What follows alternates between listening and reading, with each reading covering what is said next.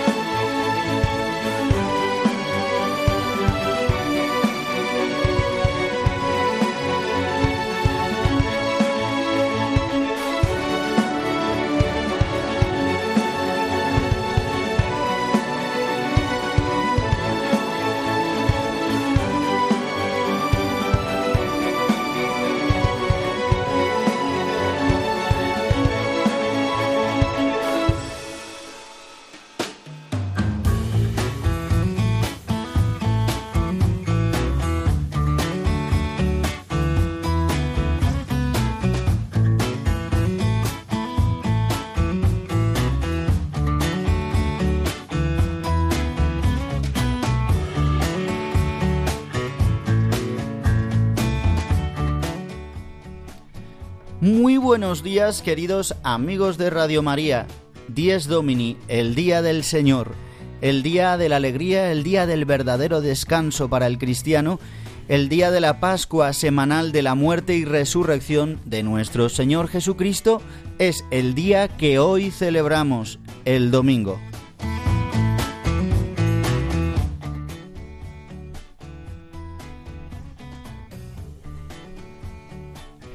Hoy domingo 14 de enero de 2024 celebramos el segundo domingo del tiempo ordinario.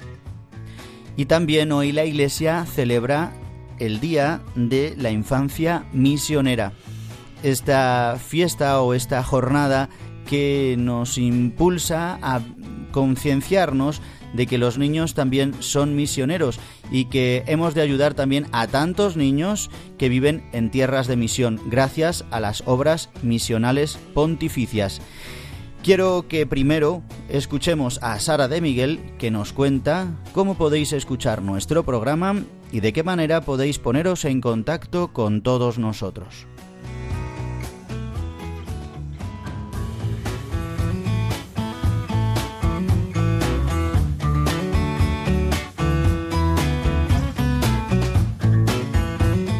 Queridos oyentes, para escuchar nuestro programa Dies Domini lo podéis hacer en directo todos los domingos de 8 a 9 de la mañana, una hora menos en Canarias, a través de la frecuencia de Radio María de tu localidad.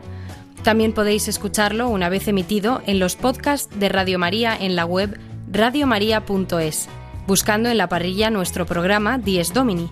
Descárgatelo y escúchalo cuando quieras. Además, podréis escucharlo a través de las plataformas digitales Spotify, Apple Podcast y Google Podcast, suscribiéndoos para escucharlo todas las semanas. Si queréis poneros en contacto con nosotros, podéis hacerlo a través del correo electrónico diesdomini@radiomaria.es. Repito, diesdomini@radiomaria.es, al cual podéis enviarnos preguntas, sugerencias o cualquier comentario. Feliz día del Señor.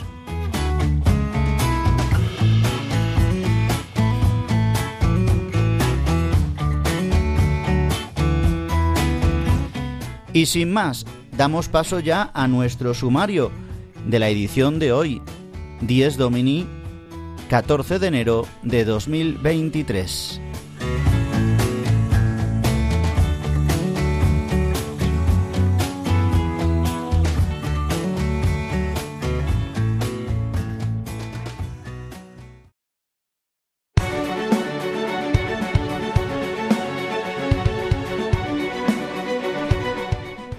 El sumario de Dies Domini.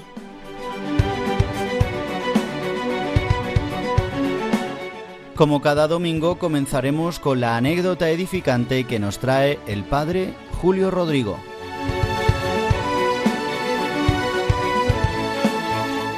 Tras un momento de oración con la oración colecta de este domingo, introduciremos nuestro programa y nos situaremos delante de Dios.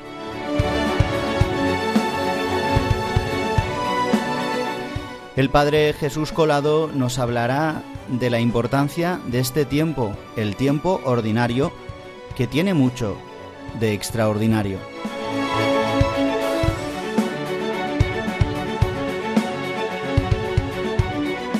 Comentaremos las lecturas de este segundo domingo del tiempo ordinario y lo acompañaremos como siempre con buena música. Y en este segundo domingo del tiempo ordinario la Iglesia Universal celebra la Jornada de la Infancia Misionera. Hablaremos de la campaña de este año y traeremos el testimonio de un pequeño misionero.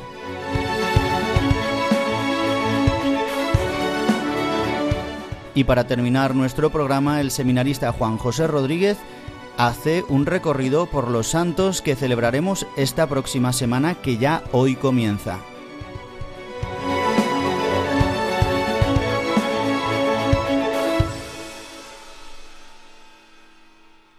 Llegando a los seis minutos de las ocho de la mañana, una hora menos si nos escucháis desde las Islas Canarias, damos comienzo a la primera sección de nuestro programa Dies Domini, el Día del Señor en Radio María.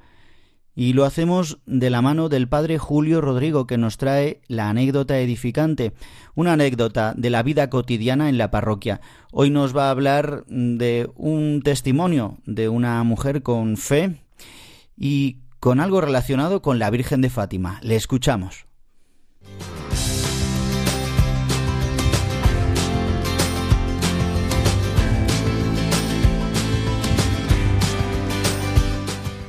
El domingo desde mi parroquia, una sección realizada por el padre Julio Rodrigo.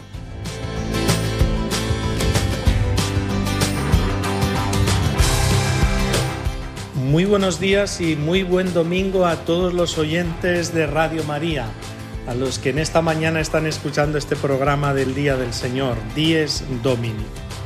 Miren, hace poco recibí un mensajito de WhatsApp de una señora de la parroquia. Me decía, Padre, ¿dónde podía encontrar la Virgen de Fátima por la zona?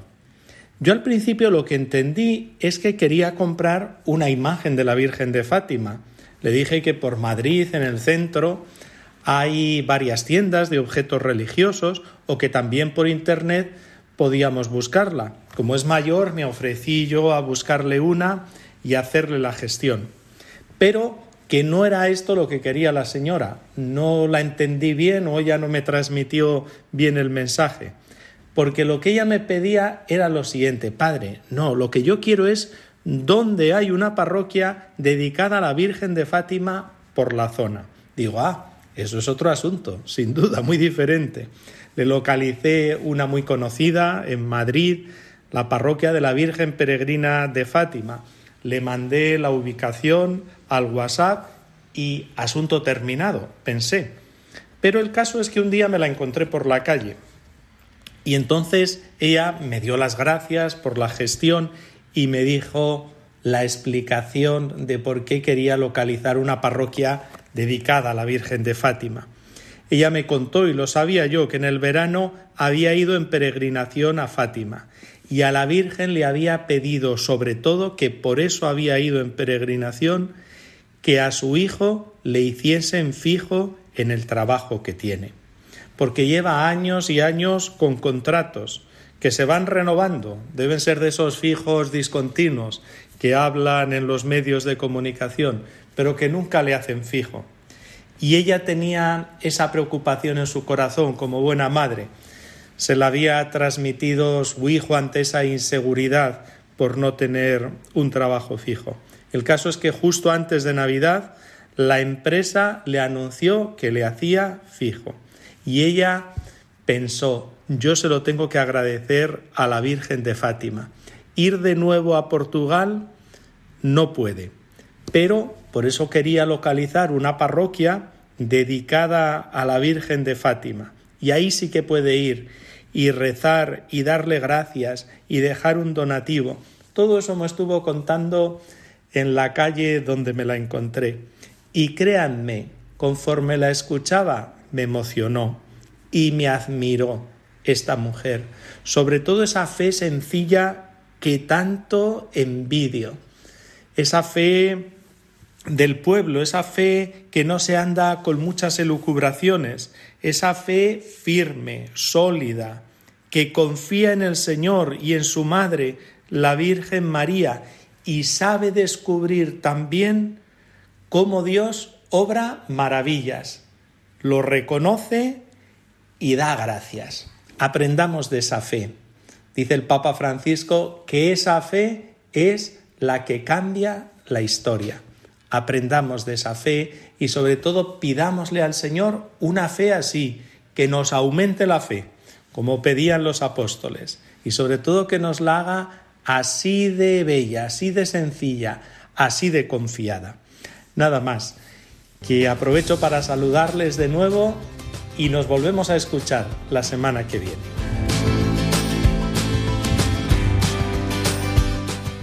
El domingo desde mi parroquia, una sección realizada por el padre Julio Rodrigo.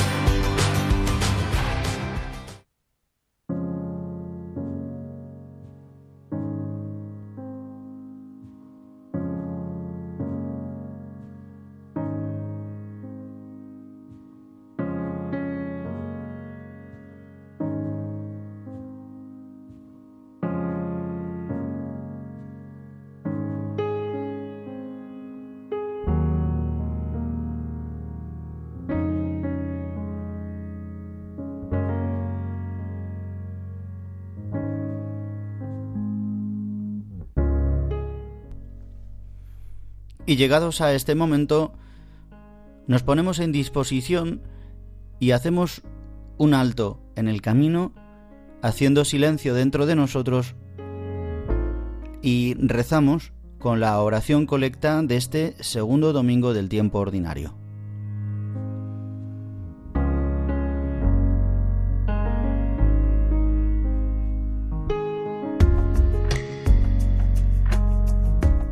Dios Todopoderoso y Eterno, que gobiernas a un tiempo cielo y tierra, escucha compasivo la oración de tu pueblo y concede tu paz a nuestros días.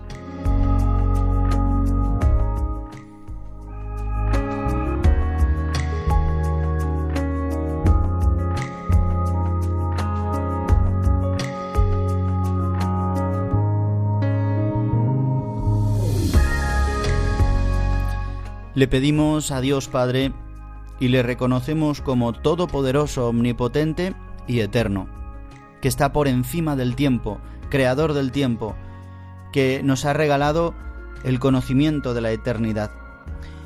Y le reconocemos también como gobernador a un tiempo de cielo y tierra, o sea, como creador de todo lo visible y lo invisible.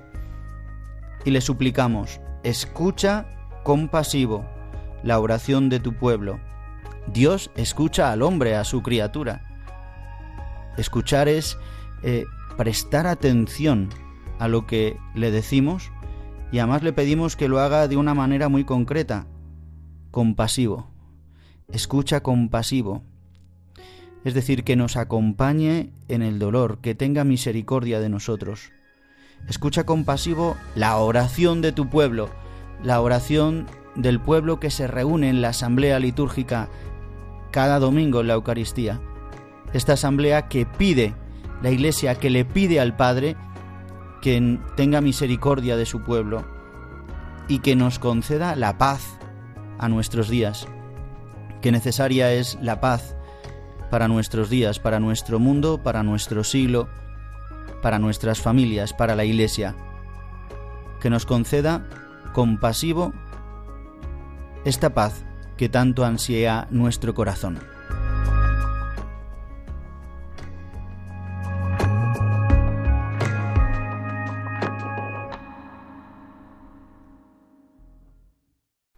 Y después de este momento de oración, nos introducimos en la liturgia de este domingo, y lo hacemos de la mano del Padre Jesús Colado. Nos va a hacer una introducción de este tiempo que hemos comenzado ya esta semana, las eh, semanas del tiempo ordinario, pero nos va a explicar por qué no hay un primer domingo del tiempo ordinario y qué características tiene este tiempo pues tan bonito también y tan extraordinario, aunque sea ordinario, celebramos siempre el gran misterio de Cristo, Le escuchamos.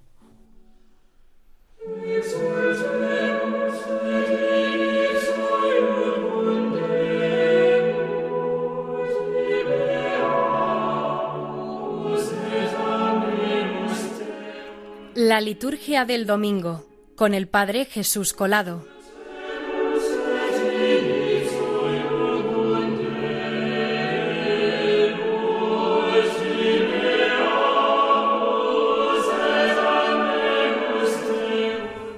Muy buenos días a todos los oyentes de Dies Domini. Hemos entrado ya de lleno en el tiempo ordinario. Y digo de lleno porque estamos ya en el segundo domingo del tiempo ordinario. Y quizá alguien pueda preguntarse por qué no hay primer domingo del tiempo ordinario. Y en realidad es porque el tiempo ordinario, que lo llamamos así, el tiempo durante el año, es un tiempo que no tiene, digamos, una característica eh, propia. Y por tanto es simplemente una continuación de lo que hemos celebrado durante la Navidad y ya con la Epifanía y el bautismo del Señor. Es decir, este Dios que se ha hecho hombre por nosotros ahora empieza su misión empieza su misión de evangelización y de anuncio de la buena noticia a todos nosotros, y culminará con los días de su pasión, muerte y resurrección. Es por eso que justo después del bautismo del Señor, de esta presentación pública, podemos decir así, de esta epifanía, como hablábamos la semana pasada, justo después de esto encontramos ya un Señor que ya se pone en camino, que ya empieza su vida pública, y es por eso que en este primer domingo y a partir de ahora ya empezamos a ver todo lo que es la vida apostólica de Jesús, la vida adulta de Jesús. Es por eso que no tenemos un primer domingo del tiempo ordinario si tenemos una primera semana del tiempo ordinario. Otra característica de este tiempo es precisamente que cada domingo tiene, digamos, como un tema propio. O mejor dicho, cada semana tiene un aspecto propio que la Iglesia nos invita a meditar según vamos eh, adelante con la lectura semicontinua del Evangelio y también de las cartas de San Pablo. El leccionario de la misa, concretamente, está organizado en el tiempo ordinario de manera que primera y primera lectura y evangelio sí que tienen un nexo muy fuerte, mientras sin embargo la segunda lectura es más bien una lectura semicontinua de las cartas de San Pablo y una manera de, de cómo ver, de cómo vivir en la vida diaria nuestra vida cristiana.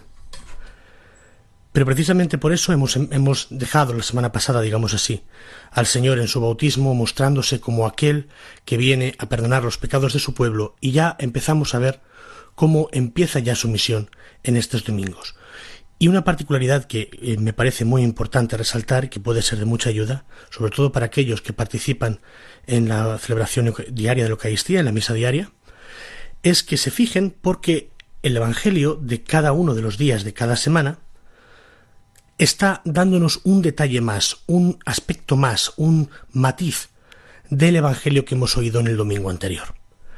Es decir, a partir de mañana, lunes, podremos ver cómo todos los Evangelios hasta el sábado van a estar todos explicando y dando más matices, dando más em, como más sentido también y orientándonos bien a una recta interpretación del texto del Evangelio de este domingo.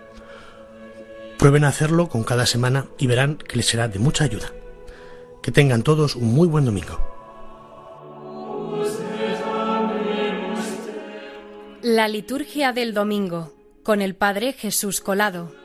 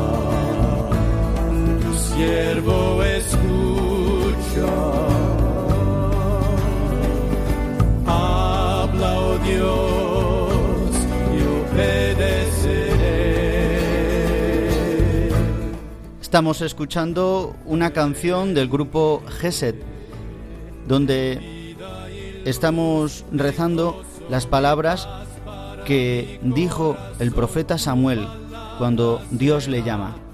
Habla Señor que tu siervo escucha.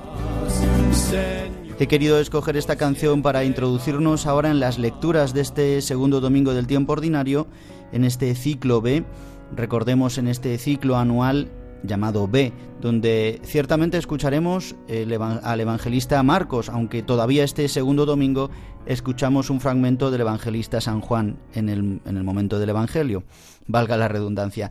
Pero la primera lectura es justamente este pasaje de la, del primer libro de Samuel, donde Dios llama a este niño, a Samuel, que estaba durmiendo al lado del arca, eh, muy cerca también del sacerdote Elí y recibe esta llamada por tres veces. Este número ya también por tres veces recibe la llamada del Señor que le llama Samuel, Samuel.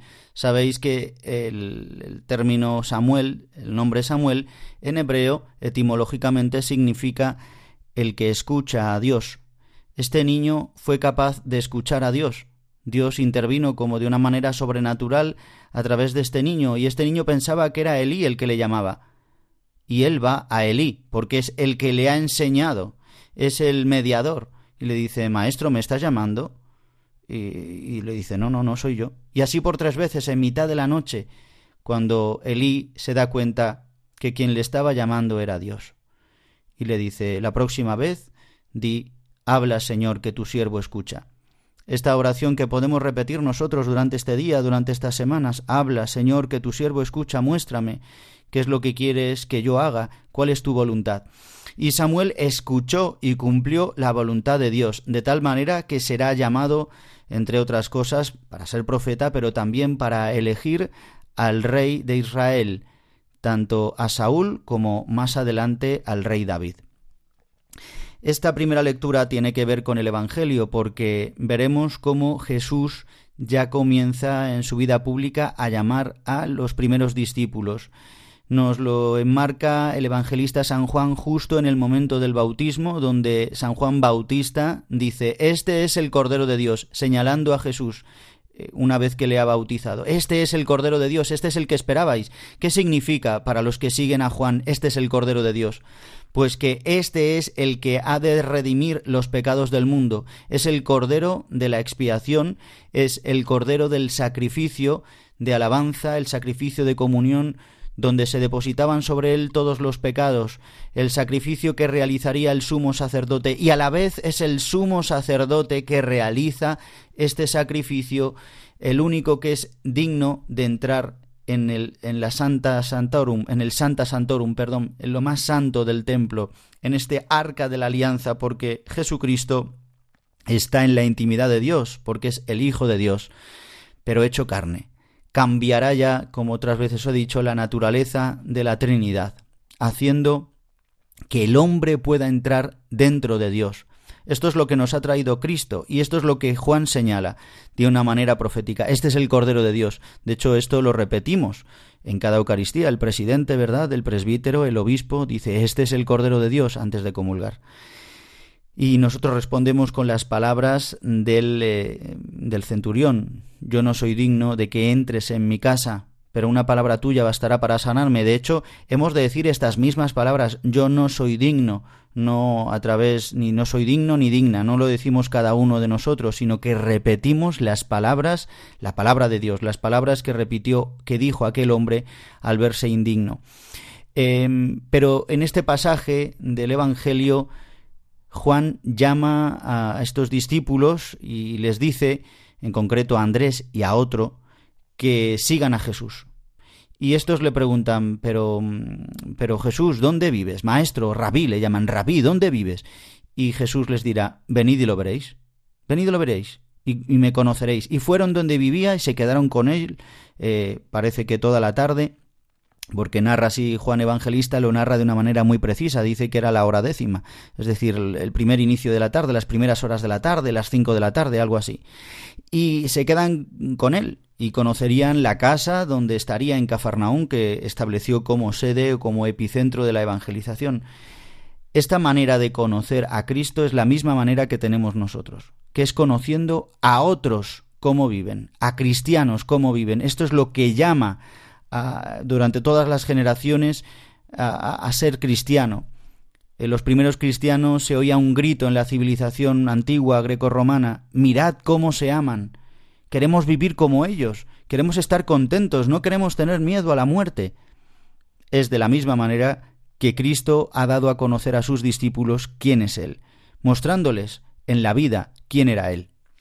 Por otra parte, la segunda lectura, sabéis que vamos a escuchar eh, la carta, la primera carta de los Corintios, estamos escuchándola de manera continuada desde el domingo, desde esta perdón, desde este segundo domingo del tiempo ordinario y lo haremos así en los próximos domingos eh, del tiempo ordinario. Y hoy justamente escuchamos unas palabras eh, muy claras, providenciales también, sobre la importancia del cuerpo y sobre, concretamente, San Pablo está alertando a esta comunidad de Corinto en que algunos hermanos se habían desviado y habían empezado a aceptar el pecado, sobre todo de la fornicación. Hermanos, eh, el acto sexual solamente está permitido eh, para los cristianos, para los católicos, dentro del matrimonio y de una manera muy concreta con dos fines, unitivo y procreativo. Es un don maravilloso la sexualidad que pues en esta sociedad vemos cómo se desvirtúa. Por eso esta palabra creo que es maravillosa, también no solamente por este tema de la sexualidad, sino también de cómo eh, integrar nuestro cuerpo en la vida cristiana, que somos una sola cosa, que, que nuestra alma y nuestro cuerpo están unidos. Tantas veces eh, pecamos contra nuestro propio cuerpo a través de la sexualidad, a través de la gula, a través del culto al cuerpo, a, través también como de tener demasiada complacencia con nuestro cuerpo porque tenemos dolores, porque tenemos incomodidades, limitaciones, pues a poder vivirlo de una manera nueva, en el Espíritu Santo, a poderlo vivir sabiendo que nuestro cuerpo es templo del Espíritu Santo, hemos sido ungidos por el Espíritu a través del bautismo. Bien, pues estas son las pinceladas así sobre las lecturas de este segundo domingo del tiempo ordinario. Y ahora vamos a escuchar una canción eh, que es de Jesu Comunio, de estas hermanas nuestras que tienen dos, dos, casas, dos sedes, aunque es una sola comunidad en La Aguilera, Burgos y en Godella, Valencia. Eh, es una canción que, si, que seguramente la hayáis conocido, es como una canción evangelizadora que ellas utilizan cuando les van a visitar tantos peregrinos. Se titula Soy de Cristo porque justamente dice que ven y verás, ven y verás cómo vive la iglesia, cómo está Cristo en medio de la iglesia, cómo vive Cristo en medio de la comunidad cristiana. Es así como podremos reconocer y encontrarnos con Cristo a través de su santa iglesia. Por eso recemos ahora con esta canción. Una multitud cada vez mayor se adhería al Señor. Queremos ser discípulos de Cristo, cristianos que hemos de hacer. Solo se nos pide convertirnos al Señor y estrechar la vida nueva que fluye sin descanso de la iglesia y a una nos lanza a gritar.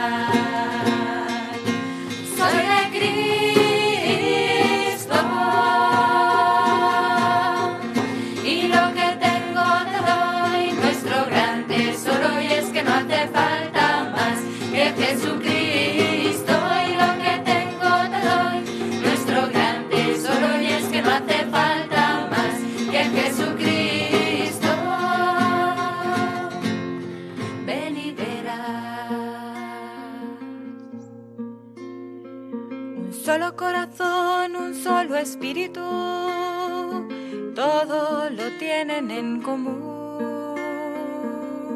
Lo venden todo para poseerlo todo, gozosos mendigos del Señor. Solo se nos pide convertirnos al Señor y estrechar la vida nueva fluye sin descanso de la iglesia y a una nos lanza a gritar.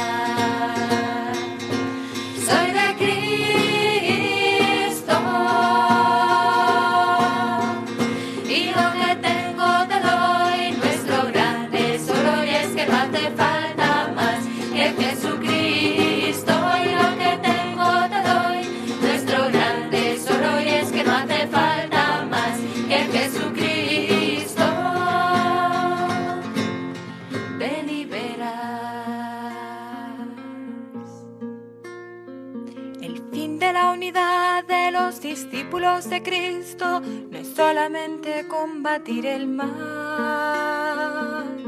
sino irradiar la victoria de la Pascua, pasar haciendo el bien. Solo se nos pide convertirnos al Señor y estrechar la vida nueva que fluye sin descanso de la iglesia y a una nos lanza a gritar.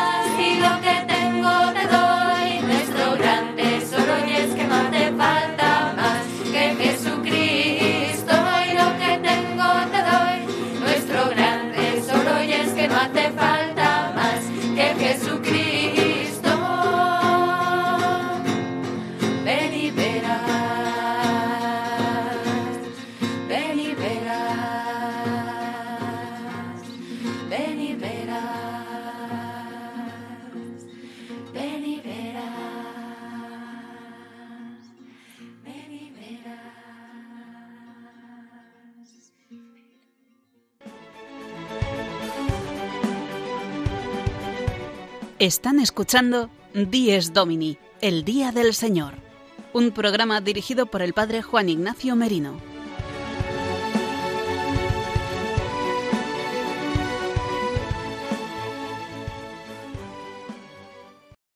Lambert vivía con miedo hasta que ha encontrado seguridad en la parroquia en Ruanda. Sarat trabaja en una tetería en India y ahora puede estudiar. José ha hecho su primera comunión en la selva amazónica de Ecuador. Sin el trabajo de los misioneros, nada de esto hubiera ocurrido. Infancia Misionera apoya cada año a 4 millones de niños. ¿Te sumas? 14 de enero, Jornada de Infancia Misionera. Colabora.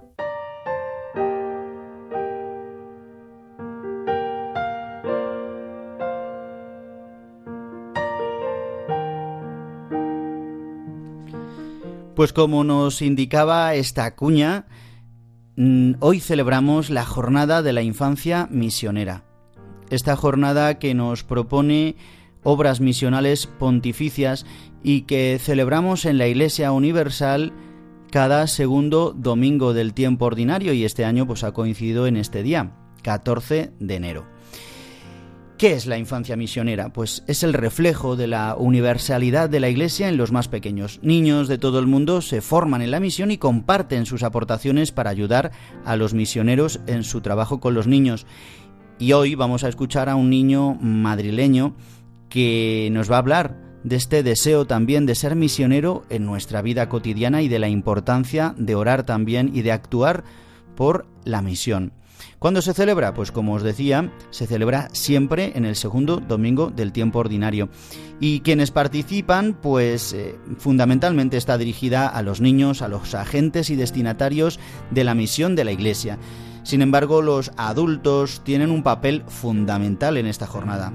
con nuestra oración, con los donativos, también podemos unirnos todos al trabajo que los misioneros realizan con los niños del mundo. Y aquí en Radio María, pues no solamente con los programas que llevan a cabo obras misionales pontificias, sino pues en toda nuestra programación siempre tenemos muy presente a los misioneros, porque esta es la misión de la Iglesia, anunciar el nombre de Cristo por todos los confines de la tierra. Las obras misionales pontificias son eh, esta obra, eh, esta obra de propaganda de la fe eh, de la Santa Sede, es el instrumento que tiene la Iglesia para el sostenimiento de los territorios de misión.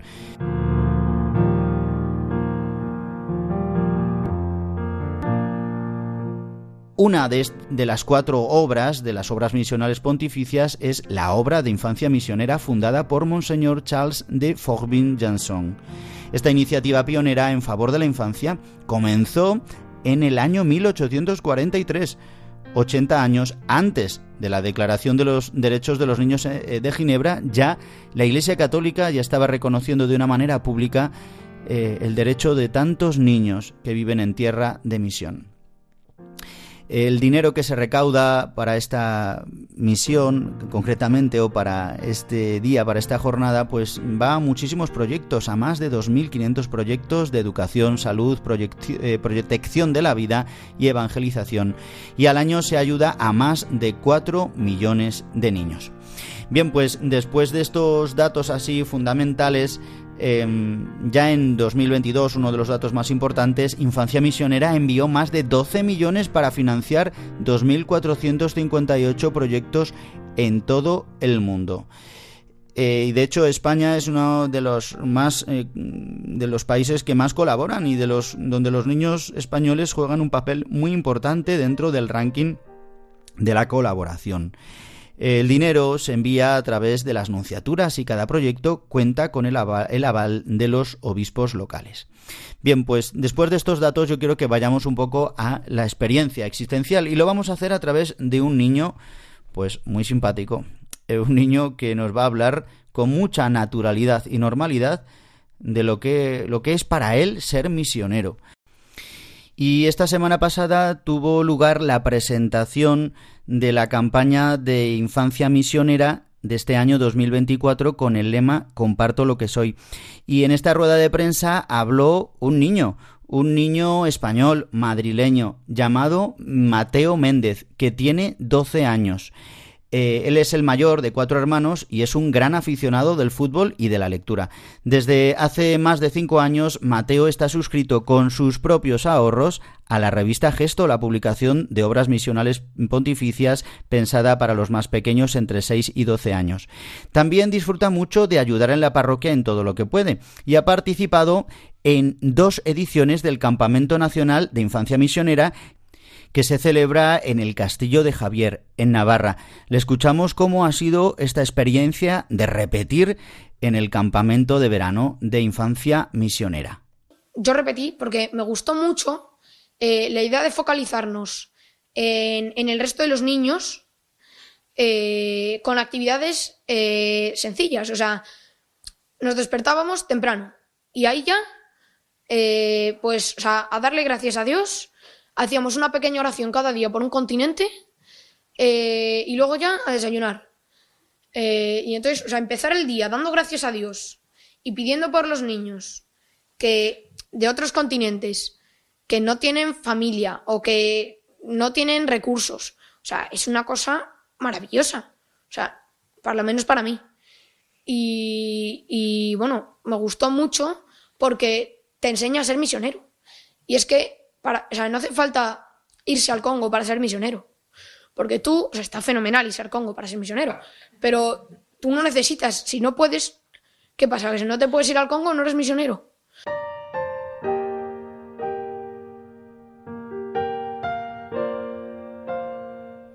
Mateo Méndez tiene muy claro que no es necesario para ser misionero irse a cualquier parte del mundo, aunque si Dios te llama, pues ha de irse, ¿no?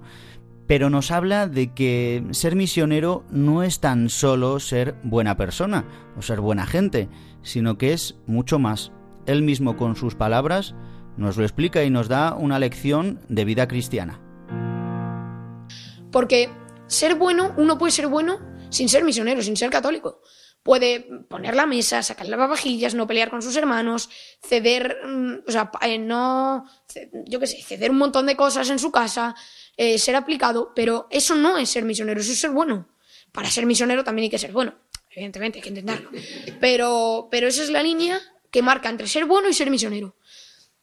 Y es eh, el centrarse en Jesús. O sea, no en centrarse en que los demás vean que tú eres bueno o que eres misionero, es centrarse en Jesús.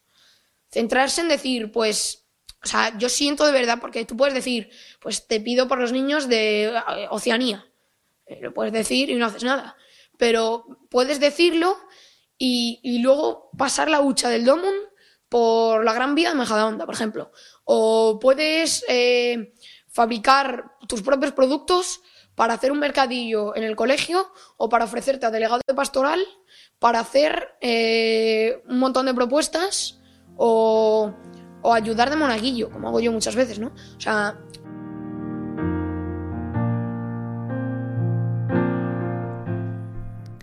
Mateo Méndez, este niño de 12 años de Madrid, tiene muy claro que puede ser misionero rezando, pero también haciendo cosas, mostrando en su vida que lo importante es llevar a Jesús a los demás y ser valiente, como nos contaba, hablar a los demás de Jesús, invitarles a que vayan a catequesis de comunión, a explicar lo maravilloso que es vivir con Jesús.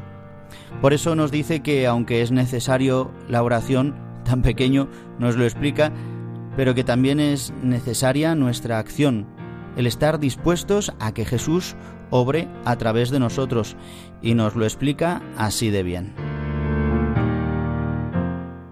A ver, no puedo dejarlo todo por ayudar a Jesús, pero sí puedo ayudar eh, activamente, no solamente rezando sino ayudar activamente, em, haciendo mm, mm, conciertos eh, solidarios, eh, dando propuestas para que lo que tú no puedes hacer lo hagan otros, eh, animando a la gente, pues eso, o sea, a centrarse en Jesús.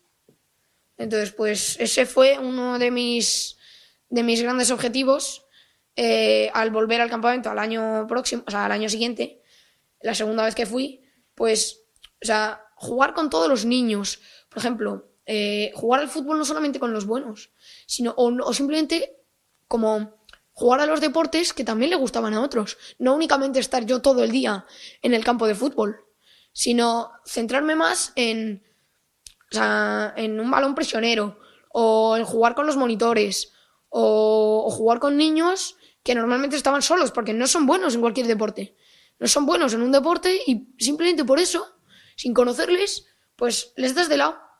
O sea, no, no juegas con ellos, no porque les tengas nada malo, ni, ni porque les tengas manía, ni nada, simplemente, o porque te caigan mal, simplemente porque no saben jugar a, un deporte bien.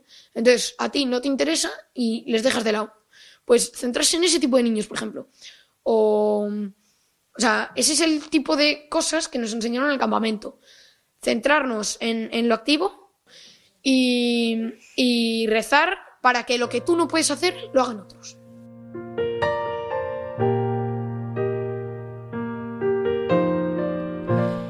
Gran enseñanza la que ha aprendido Mateo Méndez, este niño de 12 años que ha asistido a dos de las ediciones del campamento de verano de infancia misionera.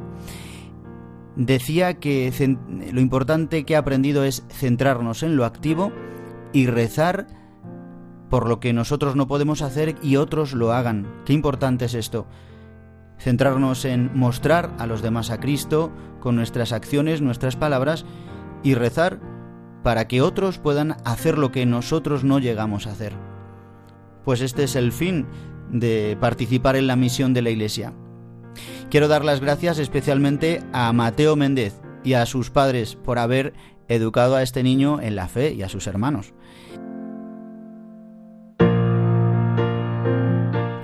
Y también quiero agradecer al servicio de prensa de Obras Misionales Pontificias, especialmente a nuestra querida Paula Rivas. Así que nada, en esta jornada de infancia misionera donde comparto lo que soy, compartamos nuestra fe. Que los niños también que tenemos en casa les enseñemos a compartir la fe, a no tener miedo, a rezar por tantos misioneros y también a rezar por tantos otros niños misioneros que acompañan a sus padres o que acompañan o viven en instituciones donde se anuncia la nueva de Jesucristo, el Evangelio pues que podamos compartir. Para más información podéis eh, adquirirla a través de la web de infanciamisionera.es. Ahí veréis la campaña de este año 2024.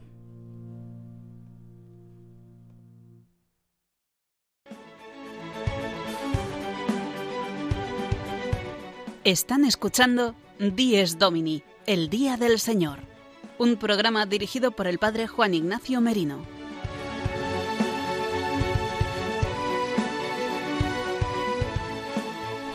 Y pasados los 46 minutos de nuestro programa, vamos a ir concluyéndolo ya con la última sección. La sección que nos trae el seminarista Juan José Rodríguez, repasando los santos que celebraremos esta semana que hoy comenzamos.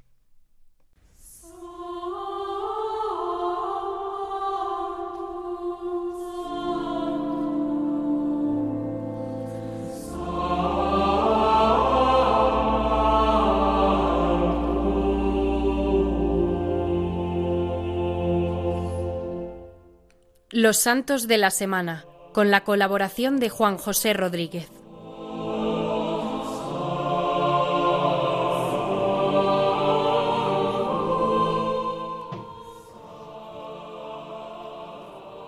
Muy buenos días a todos los que nos siguen por Radio María.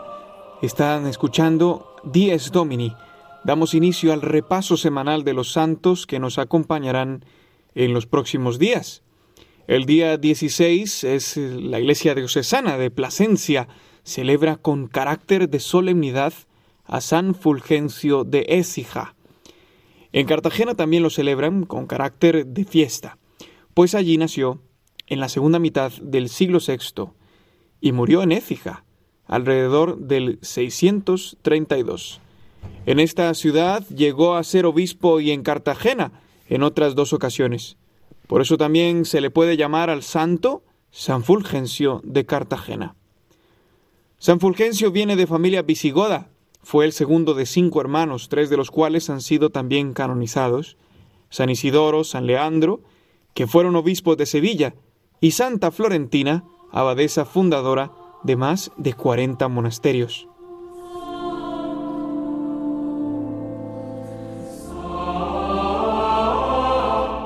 Otro santo abad de nombre, pero no de forma institucional, digamos así, es el santo que celebraremos el día 17. San Antonio o San Antón, como se le conoce por su relación con la práctica de bendecir a los animales, tradicionalmente que se realiza eh, durante su memoria. San Antonio fue uno de los primeros ermitaños que decidieron abandonar sus riquezas terrenales para instalarse en lugares inhóspitos como una nueva manera de ofrecer su vida a Dios. Antes de que el edicto de Milán hiciera oficial el catolicismo como religión del Imperio Romano en el siglo IV, los cristianos habían sufrido cruentas persecuciones y entregaron así sus vidas con la forma del martirio. Al reconocer el brazo secular, la religión cristiana, como favorable para el crecimiento del imperio, los mártires cesaron y comenzó la era de los monjes como una nueva forma de ostentar este martirio. San Antonio Abad es un ejemplo de cómo la palabra de Dios puede llegar hasta lo profundo del corazón y poner en movimiento a una persona. Durante una celebración eucarística, Antonio escuchó, Si quieres ser perfecto, ve y vende todo lo que tienes y dáselo a los pobres. Así que hizo tal cual se lo pedía Cristo por medio de esta palabra e inició su camino de santidad. San Antonio fue un profeta de su tiempo que hoy tiene mucho que decir. Cuando salió por primera vez en busca de la intimidad con el Señor, se instaló en un cementerio, lugar temible por tantos de sus coetáneos e inclusive por los hombres de nuestro tiempo. Antonio, con este gesto, quería poner de manifiesto que donde esté un cristiano, está Cristo con él, y que si Cristo ha vencido la muerte, los abandonados sepulcros no son más que dormitorios donde los cuerpos esperan su resurrección en el día final.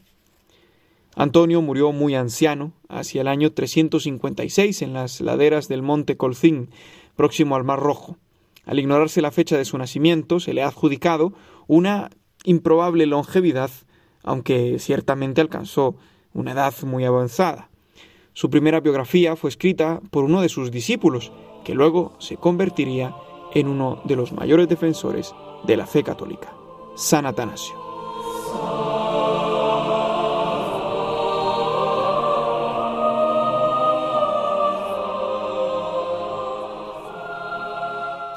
Hasta aquí los santos de la semana. Sigan en la compañía de Radio María en su programa Dies Domini.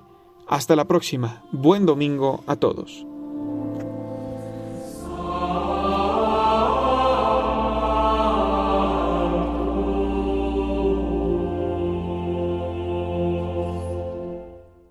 Los Santos de la Semana, con la colaboración de Juan José Rodríguez.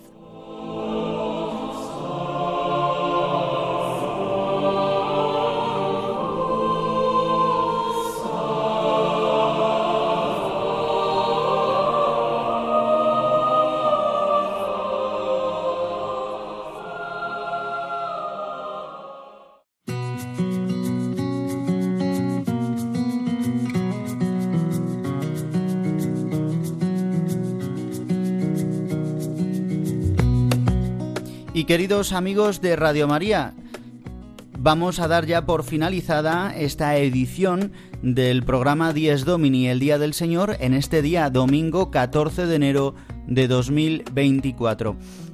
Domingo en el que celebramos el segundo domingo del tiempo ordinario, donde hemos visto cómo Jesús nos llama a todos, como a Pedro por nuestro nombre, y transforma nuestra vida, llamándonos Cefas, así le llama a Simón, hijo de Juan.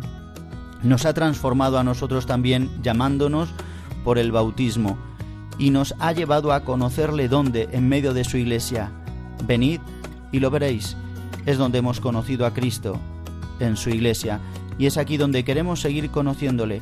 Gracias también a su Madre Santísima, que nos la ha dejado con nosotros para acompañarnos y ayudarnos desde el cielo, y los sacramentos, que nos sostienen y nos ayudan y con la oración de la Iglesia en la vida y en la comunidad cristiana.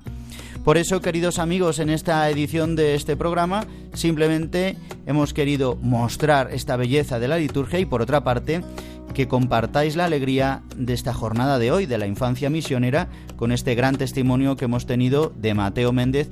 Y os recuerdo que podéis volver a escuchar este programa o, escucharlo si no lo habéis hecho completo a través de los podcasts de Radio María en radiomaria.es y a través de las plataformas Apple Podcast, Google Podcast y Spotify. Y os recuerdo nuestro correo electrónico diesdomini arroba radiomaria.es diesdomini arroba radiomaria.es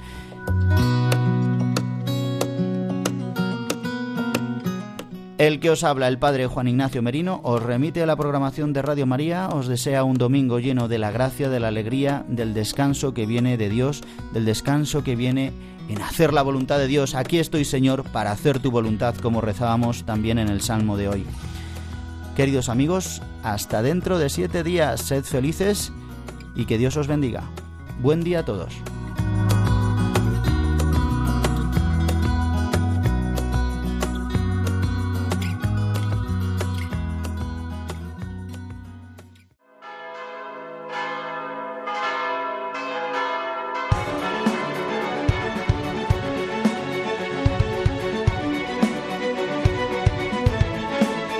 Han escuchado Dies Domini, el Día del Señor, con el Padre Juan Ignacio Merino.